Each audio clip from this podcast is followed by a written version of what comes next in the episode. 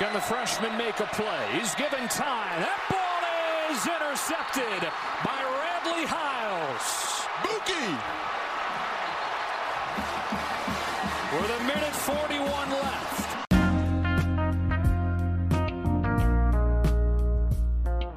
Hello and welcome back to the Schooner Pod. I'm your host Bobby Howard. With me today, as always, Ty Lee. Ty, how are you doing, man? What's going on? I'm doing pretty good. Good, good. Considering, yeah. Cons- considering yet another week of OU football cutting it close. I mean, honestly, this team in the month of November, and, and really a, a week beyond that, uh, has just been ruthless on our hearts all the way across the board. Um, and it, it, it's crazy because this team was having no issues early on in the season. We saw a couple cracks against Texas, but uh, since Kansas State, every game has come down to the absolute wire, whether good or bad. Yeah. Well, I don't think it's ever, based off who we've played, I don't think it's ever been good that it's gone down to the wire, but. That's a good point. Good, good in the sense that sometimes we come back, and that's like, Yeah. oh, that's good that we kept it close. But in ge- in general, I would say that you know it's it's been a stressful time for all OU fans all the way through, and um, yeah, I mean this TCU game was no exception. Yet another game. I mean, same script as usual. Uh, it, well, we really have one or two plays. We either get down really early and have to scrap back and you know cover for our mistakes or we get up really we get up ahead look great look like the college football playoff team we thought we were and then a bunch of mistakes let the other team back in the game I know. It is absolutely uh, ridiculous. And it's, uh, you know, I, I know what I believe, but uh, yeah, it's it's unfortunate. yeah, yeah for sure but uh, i mean there's a lot to talk about but first before we dive into it i know uh, just a quick little programming note i guess uh, ford and i are going to hop on to talk uh, college football rankings uh, tomorrow or actually as you're listening to this uh, you'll, you'll, you'll hear the pod uh, on wednesday Tuesday. Yeah Tuesday when it comes out. Tuesday, Tuesday when, when the rankings come out, we'll be talking about them fresh, you know, hot and fresh out the kitchen, as the children are saying. Let's not use those references. Oh yeah, but shit. There we go, making our Oh. references again. God damn it! Oh, God. oh no! Uh, damn it! I, I I forgot it. I, I for some reason my head thought it was Outkast. Jesus, that that's not that is not Outkast at all. Ugh, yikes! Um, Jesus Christ! Ignition remix by Outkast. I, ugh, sheesh, shit, man. You know, those there's there's Oh, my mid goodness. there's mid two thousands. Um, yeah, that's that's tough. Um, we'll just cut. anyways, Yeah. anyways, anyways, it, what I'm trying to say is, um, absolutely crazy, crazy weekend uh, in college football for OU. Not again. Not only do we almost lose to TCU, but I think the biggest pillar in our way, uh, Oregon, fell to Arizona State, a team that lost four straight. So I got to ask you this. Uh, what I'm trying to say is we're going to talk general college football, but I want to get your thoughts on this before we move on to OU and reviewing TCU. Um, what was the bigger thing for OU? You think um, barely losing or barely winning again, looking terrible again, or Oregon losing? Um, so I don't want to say barely winning. I, I think when the way I look at it, you know, winning was required either way.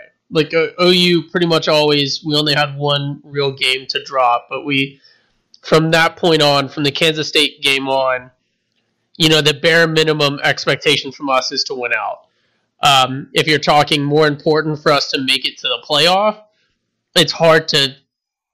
I guess the way, the way you frame the question is weird. Like there, there's no way where you can say It's Oregon really losing was more important than us winning. Because if we lost, then it doesn't matter what happens to anyone. It, it's more what's Um, the, it's it, it's more what's the biggest takeaway? The fact that But we are you it- are you saying if if you want to frame the question as does it matter more that Oregon won or lost, or that we barely won? I think if you're saying, you I, know, I think that's yeah, what I kind of I, meant I think. Yeah, I think absolutely it was. It's out of OU's hands, and people in front of us losing are more important than our margin of victory. I, th- I think that's a better way to frame it because obviously winning is winning by OU is the most important, but people in front of us losing are more important than our margin of victory, especially with our next two games. I mean, you have a an in-state rivalry against a team that has been very respected by the committee, um, especially considering what they've done this year, and then you have you know the second best team in the Big Twelve again.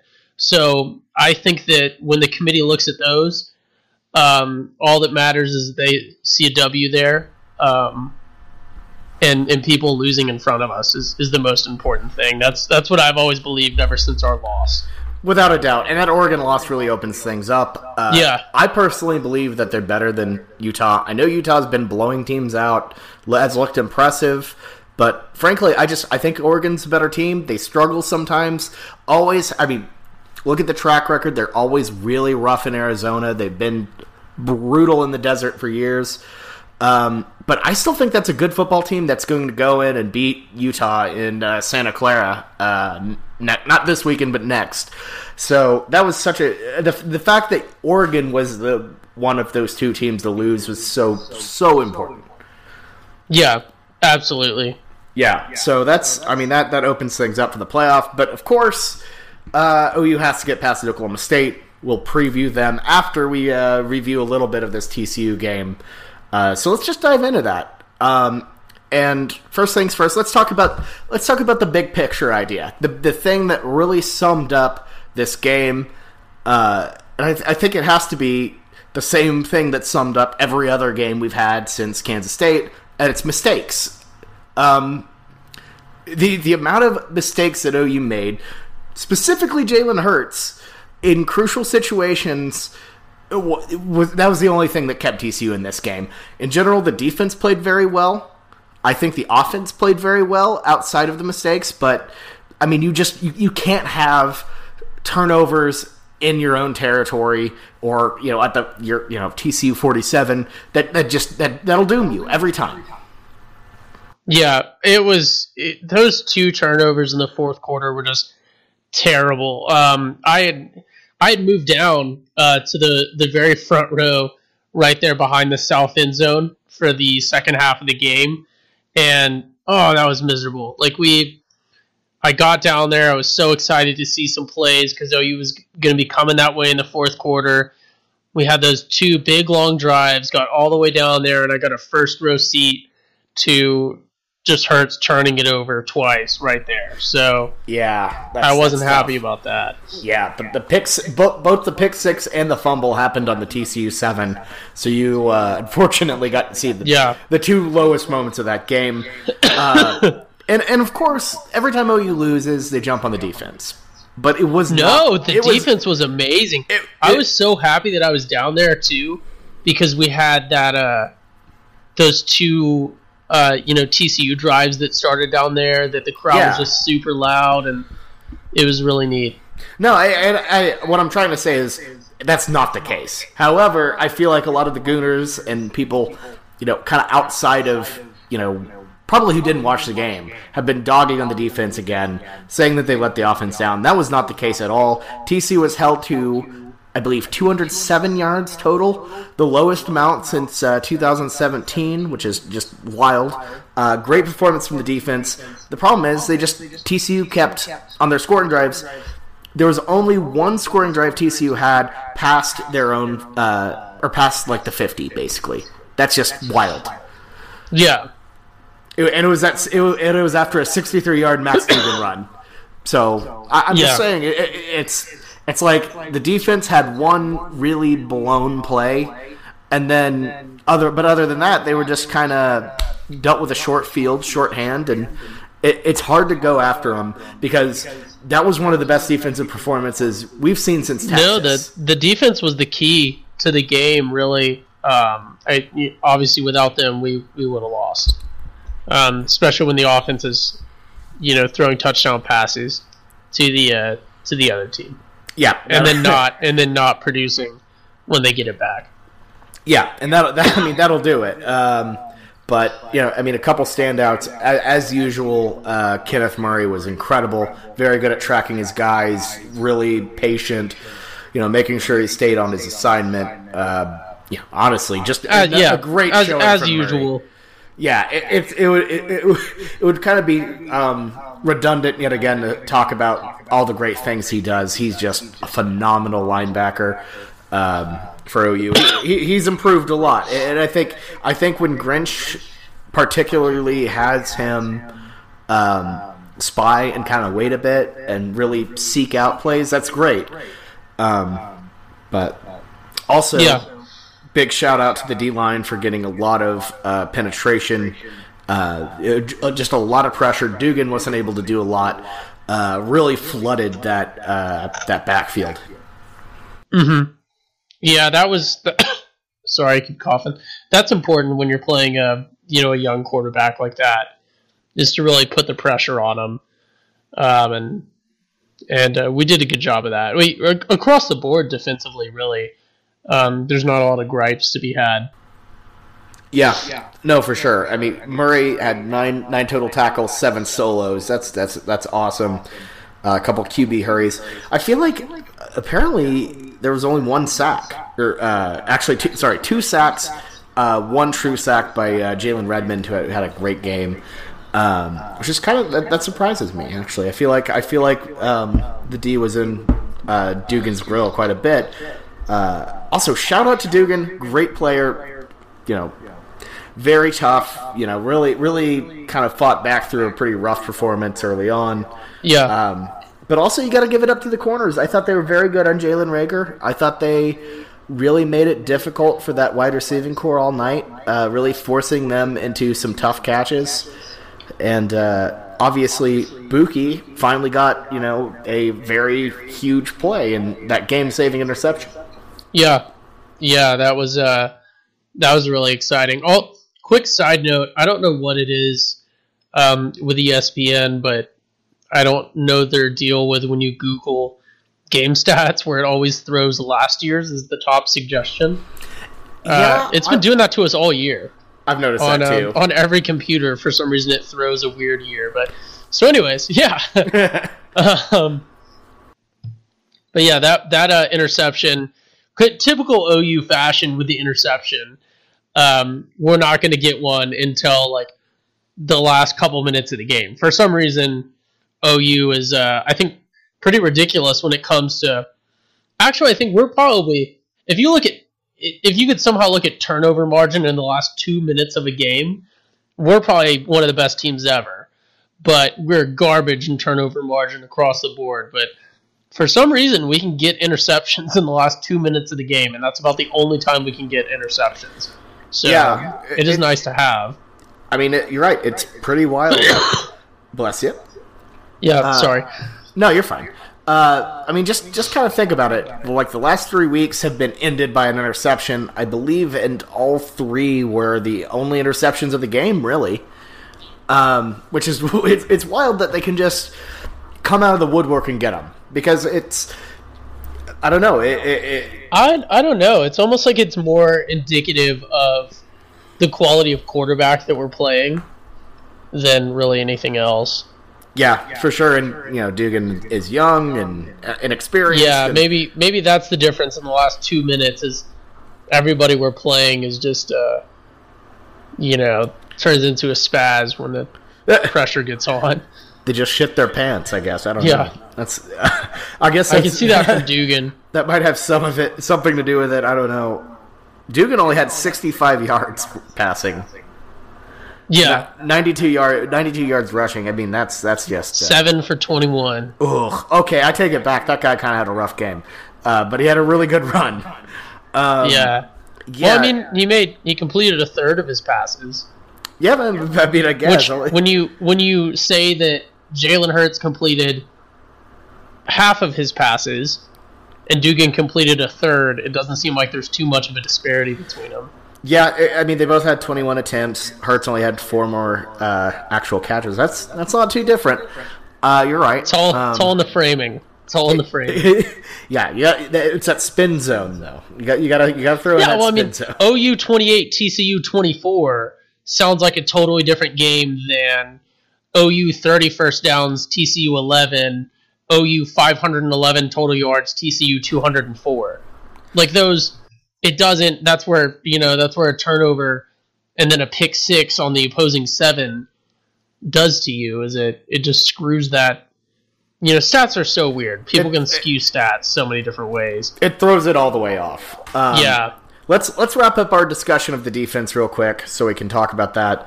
Um, one last note before we go to the, the defensive game ball. Caleb Kelly got snaps for the first time this season. Looked pretty solid. Had a tackle. Yeah.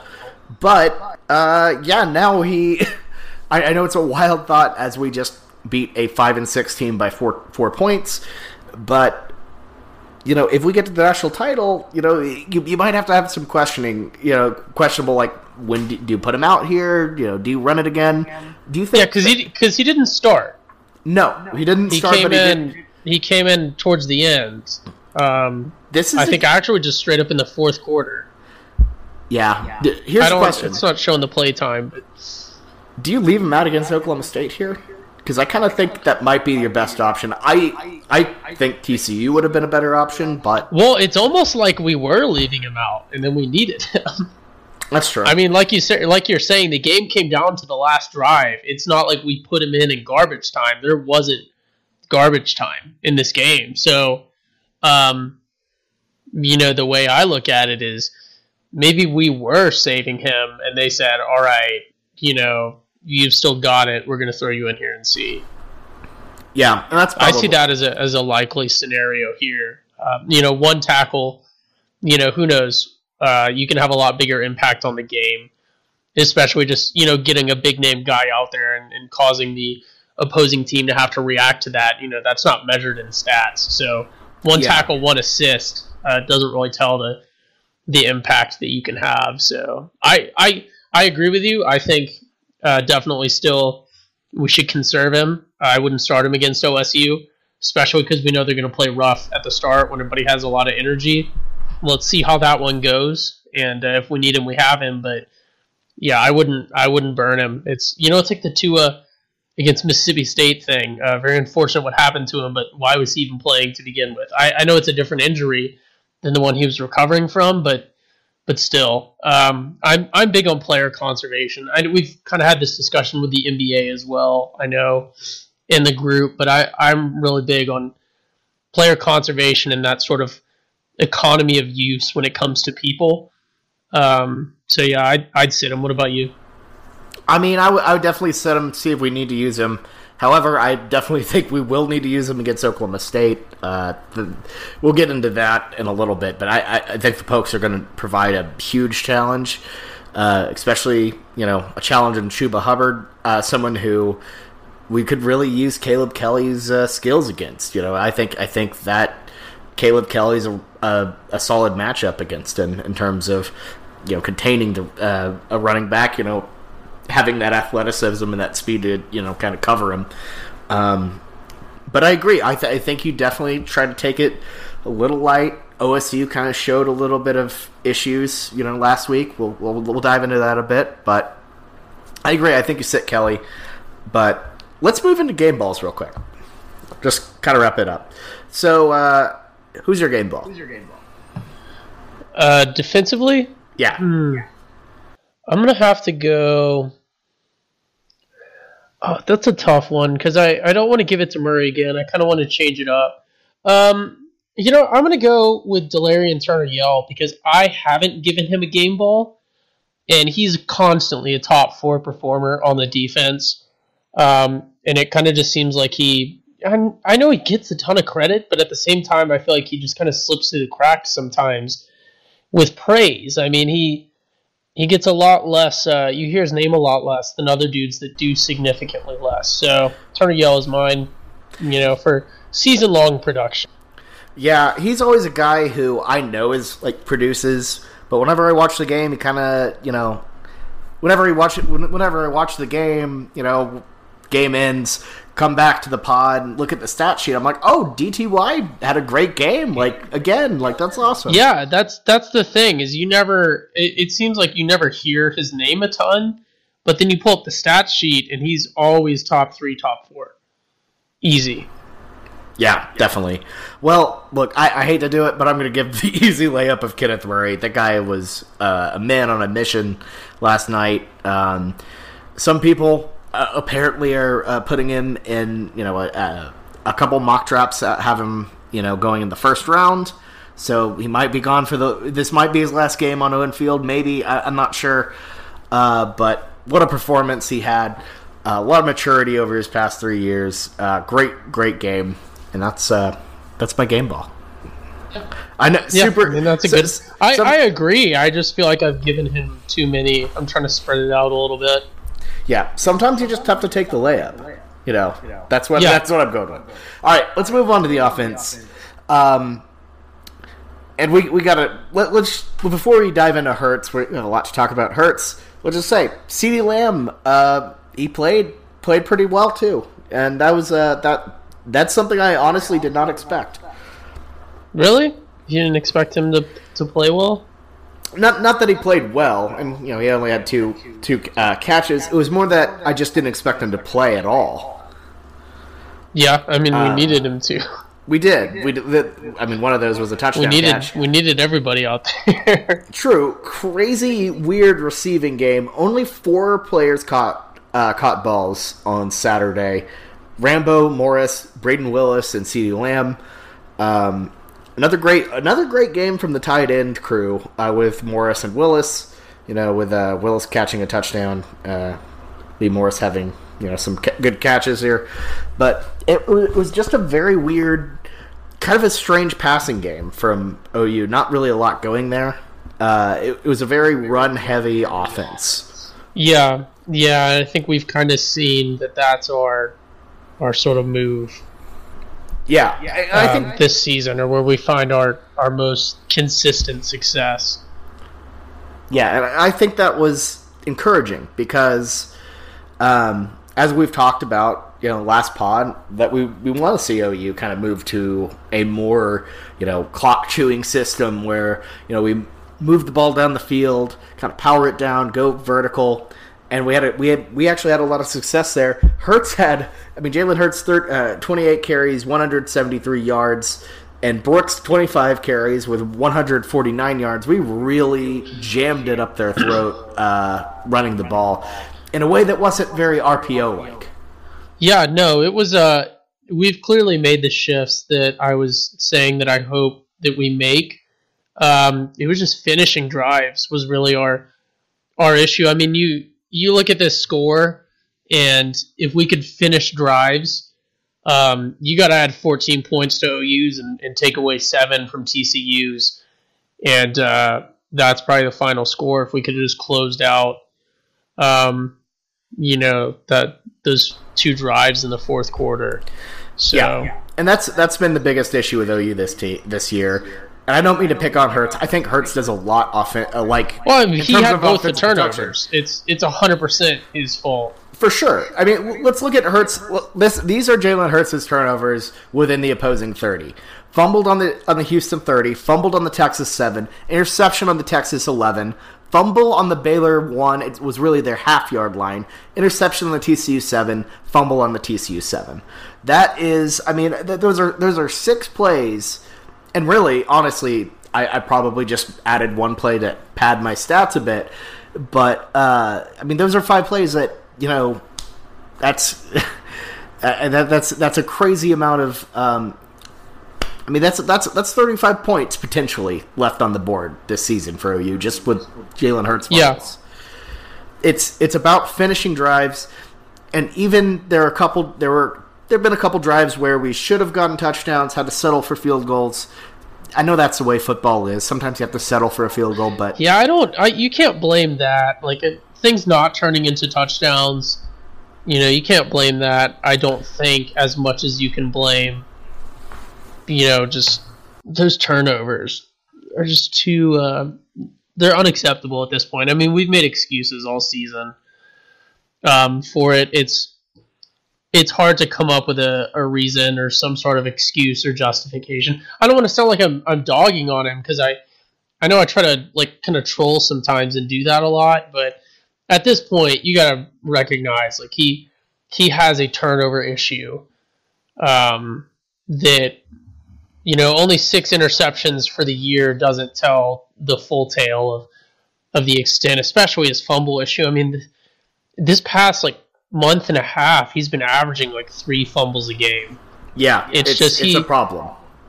if you start to include turnovers that he, um, you know, that OU also recovers, um, you're reaching most games where he has pretty close to a one to one touchdown to turnover ratio.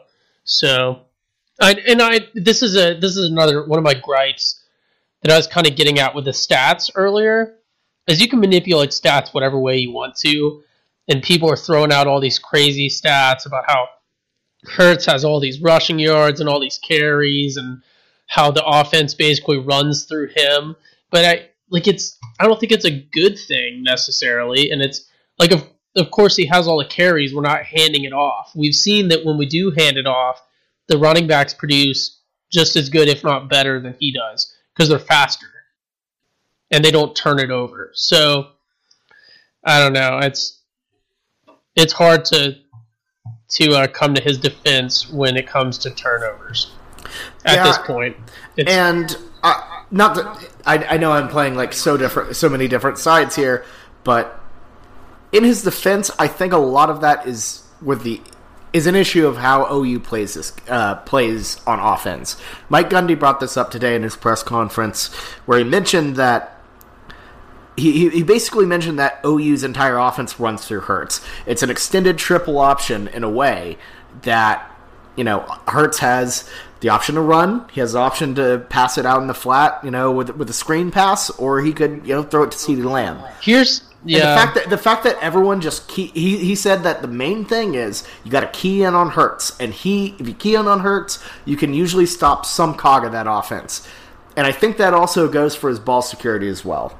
I uh, yeah, and I watched that same thing uh, just before we started, and and my takeaways are: first off, it's not a great analysis because the quarterback is touching the ball every play. Yeah, so like of that, course. That's basically like a coach getting up there and saying, "So we've we've calculated that if we can get off the our blocks and hit the center before he hands the ball off, we'll create a fumble every time." Like, yeah, obviously, if you the quarterback is the center of every offense, no matter what, because he's doing something with the ball every play. So, of course, if you can get to the corner or the quarterback, get, no matter who it is. But I think that when you when we talk about you know Gundy dove into the stats a little bit more, that's kind of what I was saying. Is those stats are so skewed towards Hurts, and the, all, the whole offense is predominantly Hurts. But I think that's because he isn't as good. I also I think, that the to his- reason the reason that the offense wasn't totally through other guys in the past Heisman winners was because they were able to spread it out and let other people, you know, CeeDee's making plays and stuff. But it's I don't know. I don't I don't know how to articulate what I'm saying. So I'm just gonna regress back to uh, Hurts is not good and is not a fit for the offense. I, I mean, I, I- think that anyone can recognize that having your quarterback run for you know run thir- or twenty eight times is not a good strategy. at- Most of them aren't point. by design, though. That's the thing. and, and that's the problem. And I think that's where Gundy's talking about with the option system is the fact that most of the times when Hurts runs, he's looking for something else, and then he he runs off. So it's it's just a matter of always. I don't know. I, I- I think I think I think the thing is, it's very clear that Jalen Hurts, you know, kind of is, you know, what, whatever Hurts wants to do is what what happens.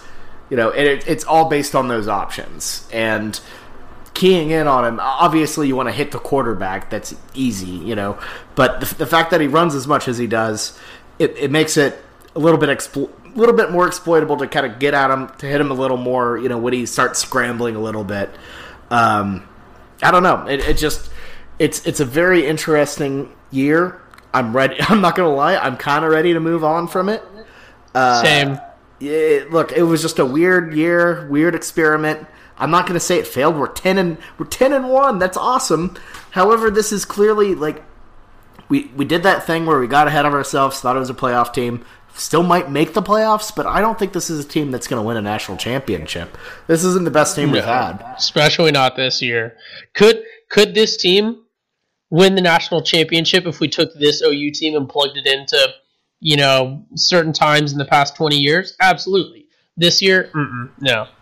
No, I I I, th- I think there are just too many teams that you know That's what a lot of people. more high powered. that's a lot of a lot of OU fans, I think, and I'm sure it's across the board, but I feel like a lot of people get very like pigeonholed down or very, you know, um, tunnel vision on just OU, and we look at oh, OU's like they have you know Rattler coming in and the Alex Grinch defense and all his recruits, and like we've we've said this too, but everyone gets all focused in and they think that you know we have like back to back national championships as a lock, but a lot of people don't realize that everything that we're saying here at OU, people are saying over in Baton Rouge, people are saying it in Tuscaloosa, people are saying it in wherever Ohio State plays. Columbus.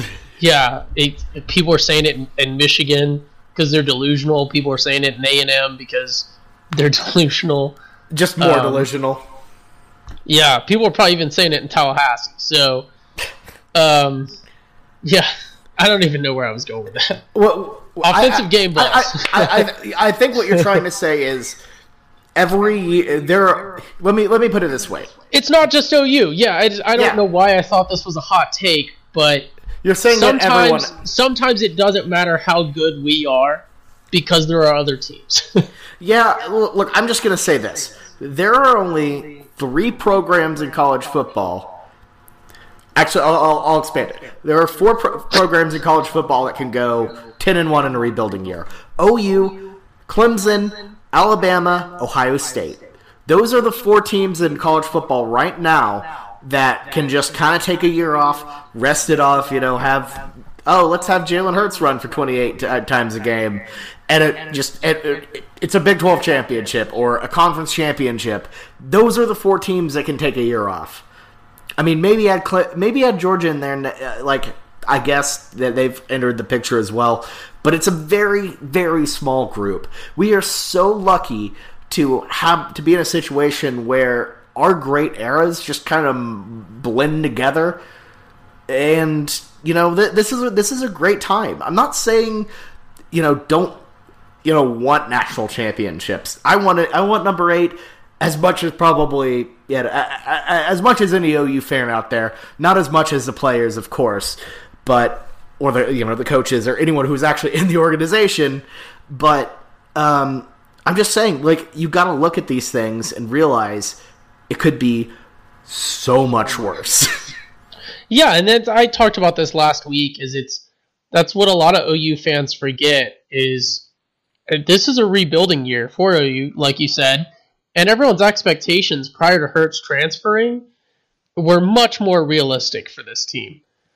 And uh, the second he transferred, everyone was like, "Oh no, we're going to be competitive for national championship." Like people don't factor in the other things like the you know the turnover on the line and, and things like that that mean you know in a lot of cases significantly more than the quarterback Yeah. Yeah. And there's a lot of improvement that I think would be celebrated. I, I this is going to be a wild take. Bear with me. I think OU fans would have a better look outlook of this team if we had if we had Tanner Mordecai or Austin Kendall at quarterback and were not great. If we were if we Yeah. had like two or three losses and you know Tanner Mordecai or whoever was out there, and we're kind of scrapping. Maybe we might make a big. Tw- maybe we're like slightly outside of the Big Twelve championship. Some I don't know. Still maybe had a puncher's chance. I think we would be like that. Defense improved. The O line has a lot of promise, and we look we'd look at it better. Instead, we have this high standard that I don't think was was warranted for this year, and people are upset. no and and i i i disagree and i agree. So i agree we have this high standard. People shouldn't have had people should have stuck to their original expectations. They'd be a lot happier. Um what i disagree with is i honestly believe i don't know if our record would be better.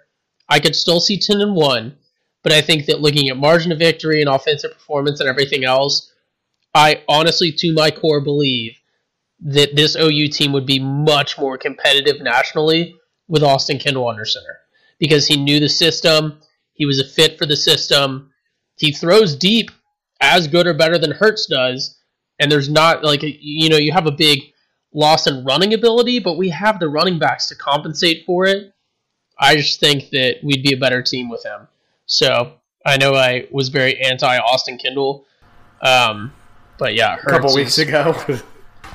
not a couple weeks ago. I, I, don't think I have been since he left OU. Um, and that was you know just kind of doing a bit even. But I, I honestly believe that we would be much more competitive, better margins of victory, better offensive performance with him, because we wouldn't be having to adjust a lot of our stuff. Yeah, yeah. no, for sure. Uh, let's move on to game balls and then move on to OSU yeah. real quick. Okay. Uh, so first off, I'm just gonna go ahead and say it. it's Kennedy Brooks. I thought he had a very good rushing game. Uh, didn't get a touchdown, which is unfortunate. Um, but you know, the guy really opened up this, opened up a lot of space for OU, and really made that offense run. Uh, he he he was kind of the he was the workhorse in a lot of those like slow, grinded out offensive drives that uh, mostly resulted in touchdowns. Uh, sometimes it resulted in Jalen Hurts giving away the farm, but you know, hey, that's just how this team goes, I guess. But give me, give it, give me Brooks. No, uh, I I agree. Brooks is getting mine as well, and and kind of for the same reason that you just mentioned. He was out there, you know, 25 carries for 149 yards. That's a six yard average. I didn't do that math in my head. I'm just reading it off ESPN. Um, but the fact that he didn't get a touchdown is, I think, shows that he's even more deserving because when you look at Hurts, Hurts got two touchdowns, just slightly more rushing yards, but his touchdown to turnover margins one to one. Um, Brooks, like you said, it was it was like he put the team on his back, put in work, and it, it was thankless uh, for him because he didn't get that big touchdown or that big highlight. So for sure, yeah, Brooks is my game ball. Yeah, definitely. And I'm just going to give a quick word, real quick here. Just imagine this OU offense, but what if no turnovers? I'm just saying this team looks a lot better. Obviously, it's an issue. However, if out of nowhere the turnovers just stopped, I think this is a team. The, the issues are solved. I, I would argue that if you take away OU's turnovers but leave Hurts as part of the offense, you just get us turning over on downs in the spots that we would have turned it over. But yeah, I see what you're saying. It, he just falls over like he did. No, like we just go four and out, or, or we kick a field goal. I don't think that. Which you're saying OU like three times. You're saying OU without turnovers, and in your mind, you're replacing every turnover with a touchdown. And I'm saying that the realistic thing is that we either miss a fourth down because of Hurts, or we kick a field goal. I'm at three points. I'll take those, and yeah, not the pick six. I mean, that would definitely help. Ugh. Anyways, uh, let's just let's just kick it to a uh, quick word from our sponsor here. Uh, same as it ever was. It's Anchor. Hey everyone! Before we get started, I just want to talk about our sponsor, Anchor. Anchor simply is the perfect place to go if you're trying to start a podcast. First off, free. That's great.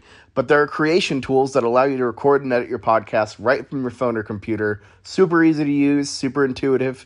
Uh, and then once you have that edited, Anchor will distribute your podcast for you so it can be heard on Spotify, Apple Podcast, and so many more places uh, where you listen to podcasts. And when they're distributed, you can start making money from your podcast right away, no minimum listen- listenership. Start getting that Anchor money. It's everything you need to make a podcast in one spot. So what are you waiting for? Download the free Anchor app or go to anchor.fm right now to get started. Now, the Schooner Pod. All right, well, you know, we actually recorded that segment first and kind of forgot to take laps. Although, honestly, this is kind of morphed into a Gooner of the Week type segment. So we'll, we'll just call it what it is. It's a Gooner of the Week. So let's let's talk about some Gooners today. Ty, right. uh, do you, once again, it's a typical topic, so I'll just let you have the floor here. Yeah, so I'm going to keep it short this week. Everyone knows where we stand here. Uh, so my take a lap of the week is again grown adults who, you know, earlier I was going to say like get a job, but you know, I, you know, we're just not even gonna we're not even gonna talk about touchy uh, subject. yeah, we're not gonna talk about. Oh, not even for that. I, it's a it's a wealth inequality thing. It's just tasteless. Anyways, um, yeah, if you're a grown adult, like, why do you care what college students do? Like, these aren't your children. These aren't like they're paying thousands of dollars to be here. Let them do their own thing. Finally, if you're going to try to roast the student section, crop your photo appropriately where it doesn't show literally two different non-student sections significantly more empty than the student section. So like that's just come on, you got to do the homework and you got to say, "Hey, what is the student section?" Oh, I should crop out this corner in this upper deck here where people that aren't students are sitting or not sitting because they're not there and the student section is significantly more full. So yeah, do your thing. Also, I would like to point out when it comes to the student section, when when we're looking at the sections here, uh, section 25 and, and kind of the photos that were were shared on uh, on Twitter. Actually, section 26, 25, 26. Uh, that's kind of where the the non-affiliated students sit. So you know maybe they could get some more uh, you know school pride because when we look at where the uh, the students in houses sit, it's not as empty. But just saying. Yeah, no, for sure. And it look first off, Bob Prisbillo, great, great dude. You know, very, very. Uh, I respect I don't him a lot. that is. He's the guy who tweeted the photo. I know he's just trying to like cause up a storm. He knows his audience. Got a lot of engagement. I do not blame him for trying to get them them likes and shares and all that up because hey, that's part of the biz. I, I respect the biz. That being said, that photo looked a lot worse than it actually is. We've talked about how the student section The, the entire the entire stadium looked like that. Oh yeah, no, people were bailing like crazy. It's ridiculous, but Yeah. uh, it's not just us. And I would also like to say, uh, uh, I I actually have a bit of a lap to take. Or, So my I- I- yeah, just just to clarify, sorry, before you Yeah. start, my my take a lap is not Bob Prozac or whatever his name is. Uh, my take a lap is is everyone that it was directly targeted to and that felt the need to also jump into the comments and and say just ridiculous things about the students leaving. So that Bobby, that should be a good segue into yours. So I will let you have the floor now. Okay, so my my my gripe does not have to do with OU students, but rather TCU ones who really did show their. Uh, they, they showed their TCU ness uh, this weekend.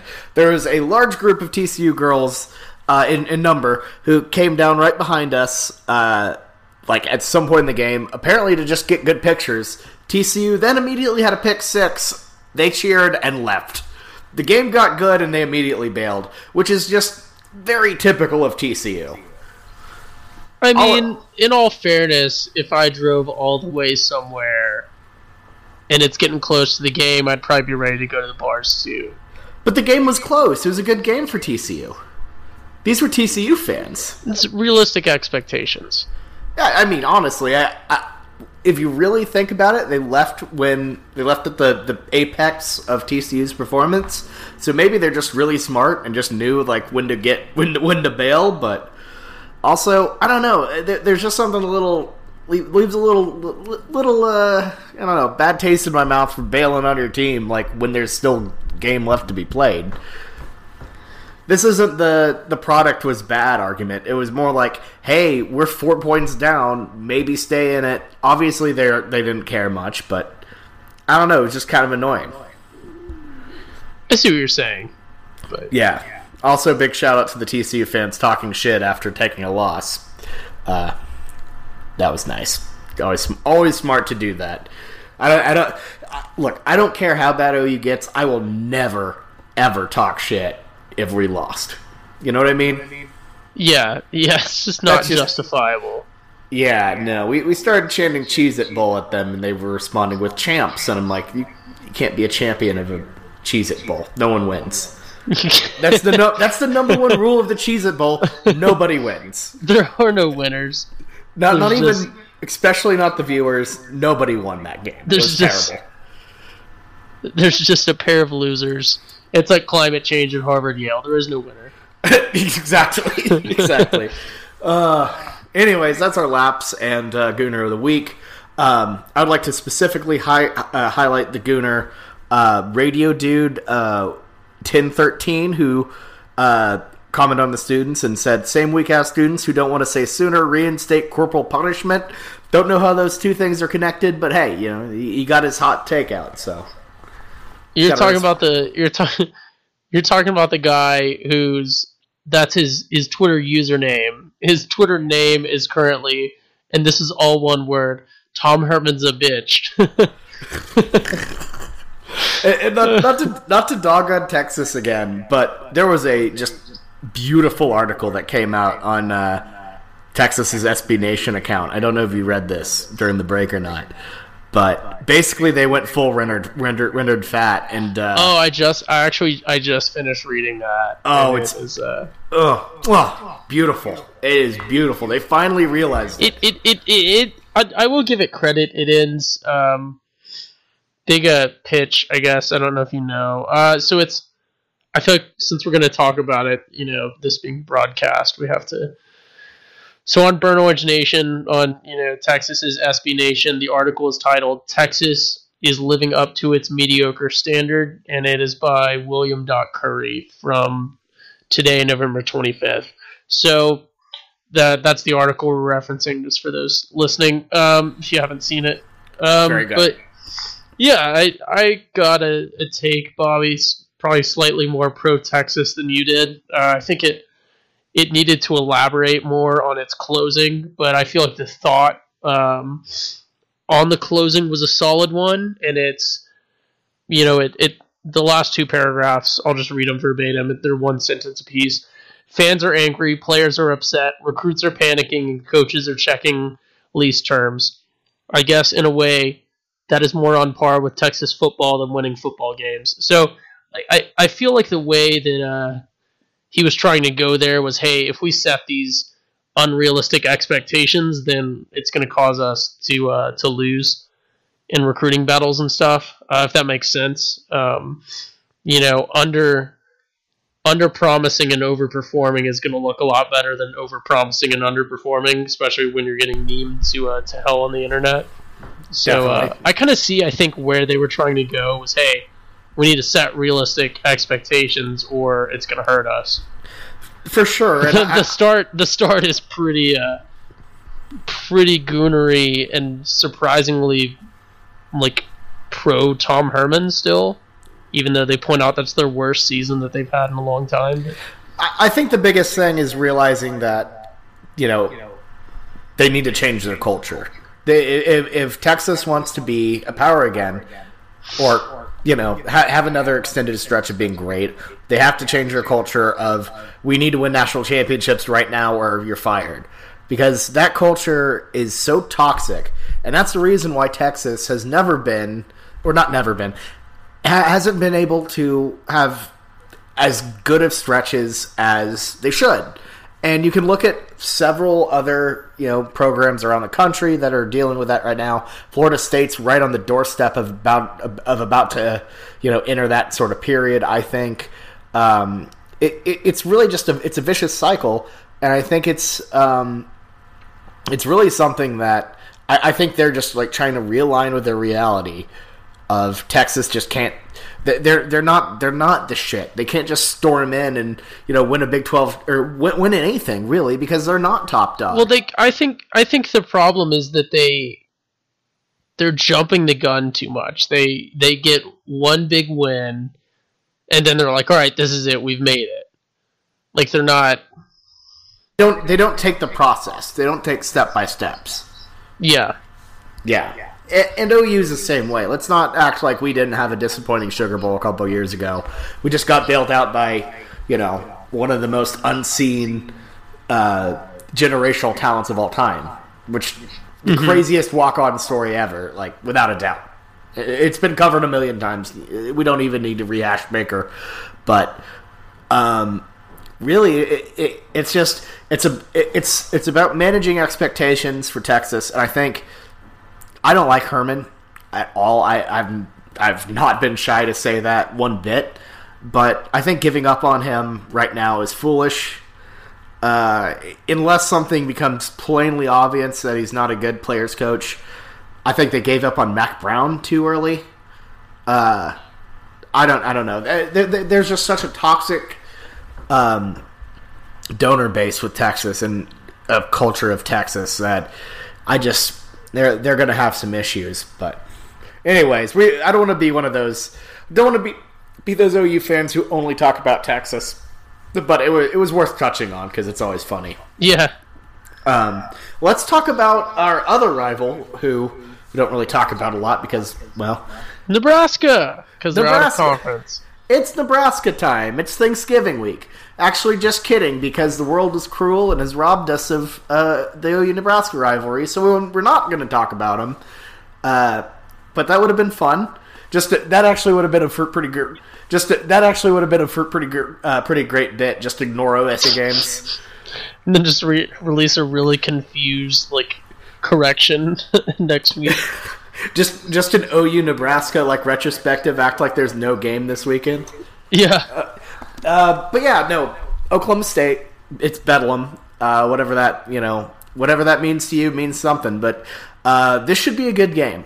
I think we've seen plenty of OU football to know that uh, any team, any game, no lead is safe on either end. Um, and Stillwater is no exception. And I know there's a lot of OU fans who are going to go into this game and think they're OSU, they're the Pokes. We're going to win this game. We don't lose to them. I'm, I'm just going to tell you right now, you're you're probably wrong. And I'm not saying we're I don't know. lose. I'm not going that's to. No, ever on. been true. It's against this team. I'm not saying. Here's what I'm saying. I'm not saying you're wrong that we're going to lose. That we're going to lose to them or something. I'm just saying that this game is going to be a slugfest, and I think the man at the center of all of it is Heisman hopeful uh, Chuba Hubbard. That guy has been on a tear this season. Recognize it right now. Don't be a gooner. This man should be in New York. I, I'll say this: uh, he's probably the most deserving player in the state of Oklahoma to be in the Heisman ceremony. Yeah, I would Uh, agree so with there's that. that. So, Yeah, no, but I- yeah, I- he's he's uh, you know, Mike Gundy's whole OU's offense is a one-trick speech about Hurts could be pretty well translated to uh to Chuba Hubbard and OSU. So I mean, Hubbard Hubbard has that perfect kind of um, Le'Veon Bell, you know, uh, mixed mixed type back where he can get a lot of receptions out of the backfield. He can tear it up, you know, just you know, up and down, you know, field running. He he really does a lot for OSU, especially with the injuries to Tylan Wallace and Spencer Sanders for the rest of the regular season. Uh, he's going to be their guy, and it's going to be interesting to see how OU keys in on him because so much of the offense is about rushing to the ball, making snap decisions, and just just hoarding to him. And I could see that being a problem, but also um, I don't know if we if if there are enough adjustments on Grinch's system. We've never seen him play against. We've never seen OU play against a uh, running back this good this year. So it's going to be interesting to see how Grinch plans for uh, a, back of Hubbard's cali- caliber. It will be. Uh, and you know, granted, it's a little bit easier when uh, you know it's it's uh only a run threat that you really have to prepare for. Not to not to discount their you know their passing game where we got to watch out for for you know names that you've been hearing for years like Dillon Stoner um, for OSU, but I think it's going to be. I think he's going to be easier to prepare for than some of the quarterbacks that we've prepared for when it comes to running. Um, Yeah, Dru Brown is not the same runner as Spencer Sanders. uh, no, I, I'm talking about if we look at OU against the run and preparing to, to stop the run. I think that preparing to stop the run, just specifically just the game. run from some of the quarterbacks we played, because we haven't really played great running backs. Yeah, I see what you um, mean. We- we is- put- a little easier than than what we've and you know that's kind of the nature of the positions as well but it does worry me uh based off like uh Pooka Williams performance this year it's really the only other running back whose name I could think of and he should not have done as well as he did against us Yeah, Pooka did have a good game against us. That's a good point. Um, but I will say this: if you really look at that Oklahoma State offensive line, they aren't. They they ain't shit. I'm just, I know. no it's it's really just Chuba look, I, I was looking at some uh, West Virginia tape uh, today, and they just really swarmed Dru Brown. The guy ha- is not very mobile at all. Um, hopefully we'll get some good sacks then yeah, I, I think that's going to be the key. Is put a key, but just just key in on, you know, make make sure Chuba doesn't do anything, and that's something West Virginia did great last week. They really limited uh, Chuba Hubbard on the ground. Uh, limit Chu just you know, completely lock down Chuba and then have your uh, defensive linemen assert their will, really get pressure on Dru Brown and make him feel it. And that is how you beat OSU.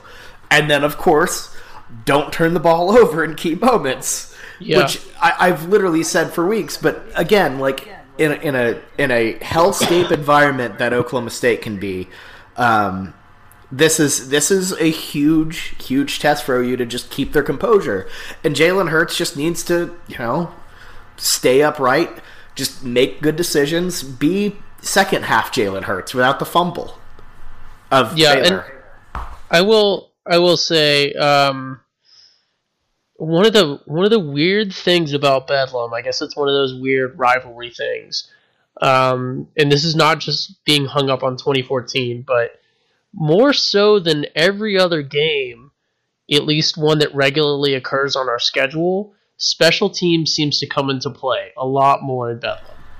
That's Uh, true. So I, I want to add that as a sneaky key to the game as well, because obviously special teams is always a factor, um, but it's kind of one of those things that everyone thinks of as, hey, we just want it to be neutral, and if something positive happens, that's cool, but we're not going to count on it. Uh, this is a game that, oddly enough, it, it's got to just be a coincidence, but seems like every year special teams uh, trickles in there and becomes a bit of a factor, or has a potential to, especially when it's close. So based off how OU's been playing people, based off how Gundy is, how OSU prepares for people, this being a, a big rivalry game, um, and you know we get to this point with with teams that are still a little dangerous, like OSU, where their season is just 100% defined by how do we play against OU. Um, so they're going to give us their best shot, just like everybody does. But yeah, I watch out for watch out for some beamer ball, hopefully from OU. But special teams are a, a tricky aspect of this game. Yeah, definitely. That I mean, special teams are such a key part of it. Yeah, obviously, any football game, but you know, they, it, it it does have it um, does have a uh, a resonating factor here. I mean, then again, you're especially for you, your last game was in 2014, which uh, we don't even really need to talk about. do we? Yeah, yeah, but This is also an interesting thing for the OU offense, and something to really highlight here. This is the this is the worst defense we've played since West Virginia. What Oklahoma State ranks 80th. I don't really think that even defense. matters at this point. No, I, I mean, it, sure. It I think doesn't- our offense has regressed. It, it doesn't, but every every defensive team we've played since then has been over or has been ranked over fifty two. Kansas State's at K State's at fifty two. Uh, Iowa State's up there. Uh, Baylor's up there, and um, I wish I could tell you numbers right now. My Safari's spazzing Yeah. out on me. Uh, but hold on, hold on, hold on. Oh, and my phone died. I think. Okay, sorry technical difficulties, folks. Um, so, all right, OU's ranked 31, and then you got, which is crazy. We're actually the top ranked team in the Big 12 uh, in total defense. That's that's. I very believe it. I mean, I, I think that's not even a fluke. okay, yeah. So TCU's 33rd, uh, Baylor's 41, Iowa State's 50, and then you got K State who's 52. That's a tough stretch. Um, and you know this OU offense is fantastic, but it's going to be nice playing against a non-top 50 defense for once. Yeah, yeah, it will be. Yeah. Um, but hey, you know, I, I think this OU team can do whatever they want. Hopefully, CeeDee has a big game. You know, I, I think I think OU has a good shot at winning this. Um, spoiler alert for the Picks Pod: bet the Pokes. It's currently, an Oh OU yeah. I, O- what's the line right a- now? It's currently like OU minus twelve. I mean, we've we played so terrible that we've snuck it down still, but We've been abysmal as double-digit uh, um, favorites. on- every one of our lines this season has been double digit. yeah, Even we- we- Texas. yeah, well, yeah. Have we had a single digit line this season? no? I think, No, we no, we Texas haven't. and Baylor were both double digits. Yeah, that's true. They snuck in there. Yeah, the, We've we, just been terrible against the spread. Period. we yeah. The only the only road game we covered as a double digit spread was UCLA. Yeah, and that was just because nobody knew how bad they were yet. That's true. Then It- they kind of turned it around. I don't know. it- yeah, and that's that's the only road one we did. I believe we covered West Virginia, uh, which was a big old spread. But other than that, you know, we we haven't been great against the spread, especially as of late. Uh, I keep betting against OU, and it's helped pad my stats, which is great. But anyways, so um, before we leave, uh, what was it? before we leave? Your first uh, Bedlam game in Stillwater. It's a different experience. I know I kind of touched on it last week. What are you looking forward to the most? I mean, I've done Stillwater a lot, so I don't. I I guess I would have to say just the game because that's the only thing that I haven't That's a good point. Experience there. Um, so I mean, sorry, I don't have a great answer Ah, there, but yeah, it's it's gonna have to be just the game. Yeah, it's it's next level. Um, uh, that, uh, hey, I- I'll say this. I mean, That- there's so many. There's a lot of good things to Stillwater. Uh, you know, beyond just the the basic answer like Eskimo Joe's and uh, you know, Stilly Fuzzies and stuff like that. But As much as we like to talk shit on Stillwater, it's actually a pretty fun town. I'm a, I'm a big to fan. visit, yeah, yeah, it's a fun town to visit. Wouldn't really want to live there. Sorry, Chase. But, um, anyways, I think that's pretty much all I have to say. Uh, that, uh, what are you looking forward to most about Stillwater question went better than that reporter who asked uh, Jalen Hurts about the cheese fries. I will say that. That's a plus. But, anyways, I think it's time to wrap up this pod. Anything you want to say before we bounce? Nope, no, I think uh, I think we got a good little bit of coverage here. Yeah, I think I, I, for for once in a while we actually gave some good insight on an upcoming football game. That's a plus. Yeah, Big big big big shouts to us. it's not going to be as good as the the bull pod coming up, but Oh, the ball pod's gonna be great. I we we need to just start adding people to it. I'm thinking uh, we, yeah, just, we need to start putting a crew together. we just have like, like, the preseason like- picks. we just have like six people going. Like randomly Yeah. add Stein to it or something. Yeah, the key is being all in one spot. Yeah, exactly. Because that's when that's when the mayhem happens. So we'll, Yeah. we'll see what we can do. But uh, until then, I will see you tomorrow. Me and Ford doing the uh, the live reaction to uh, CFP poll. Ford and I, uh, Ford and I, Ty will join you. Uh, actually, Thanksgiving uh, morning, I guess. You know, while you're ready for preparing your turkey or whatever, you can put us on. We'll talk to you about football and give you your picks. So, um, yeah, got a lot of content ahead. We're really trying to boost our content down the stretch here. You know, not a lot of football left, so we're gonna just gonna squeeze it. You know, squeeze squeeze all that content out like a nice nice orange or something. I don't know, but uh, as we head down the final stretch, just you know, follow us on all the stuff. And uh, yeah, we we love going on this journey. It's been a fun season so far. Let's close out the regular season right with a dub. What do you say? Yeah, yeah. Hopefully we do. Yeah. So We'll see everybody next week, regardless. So either either way, we uh, play another week, so that's that's great. You know, looking forward to another Big Twelve championship at Jerry World. Uh, noted Baylor Bear Blake will uh, will probably not be there, but that's okay. Anyways, so let's uh, yeah, for me and Ty, that's been the Schooner Pod. Thank you guys so much for listening. Always means a lot. We will see you tomorrow, or technically today, I guess. But uh, depending on the when the pod's released. So yeah, we'll see you tomorrow, and uh, Boomer sooner. boomer sooner. All right.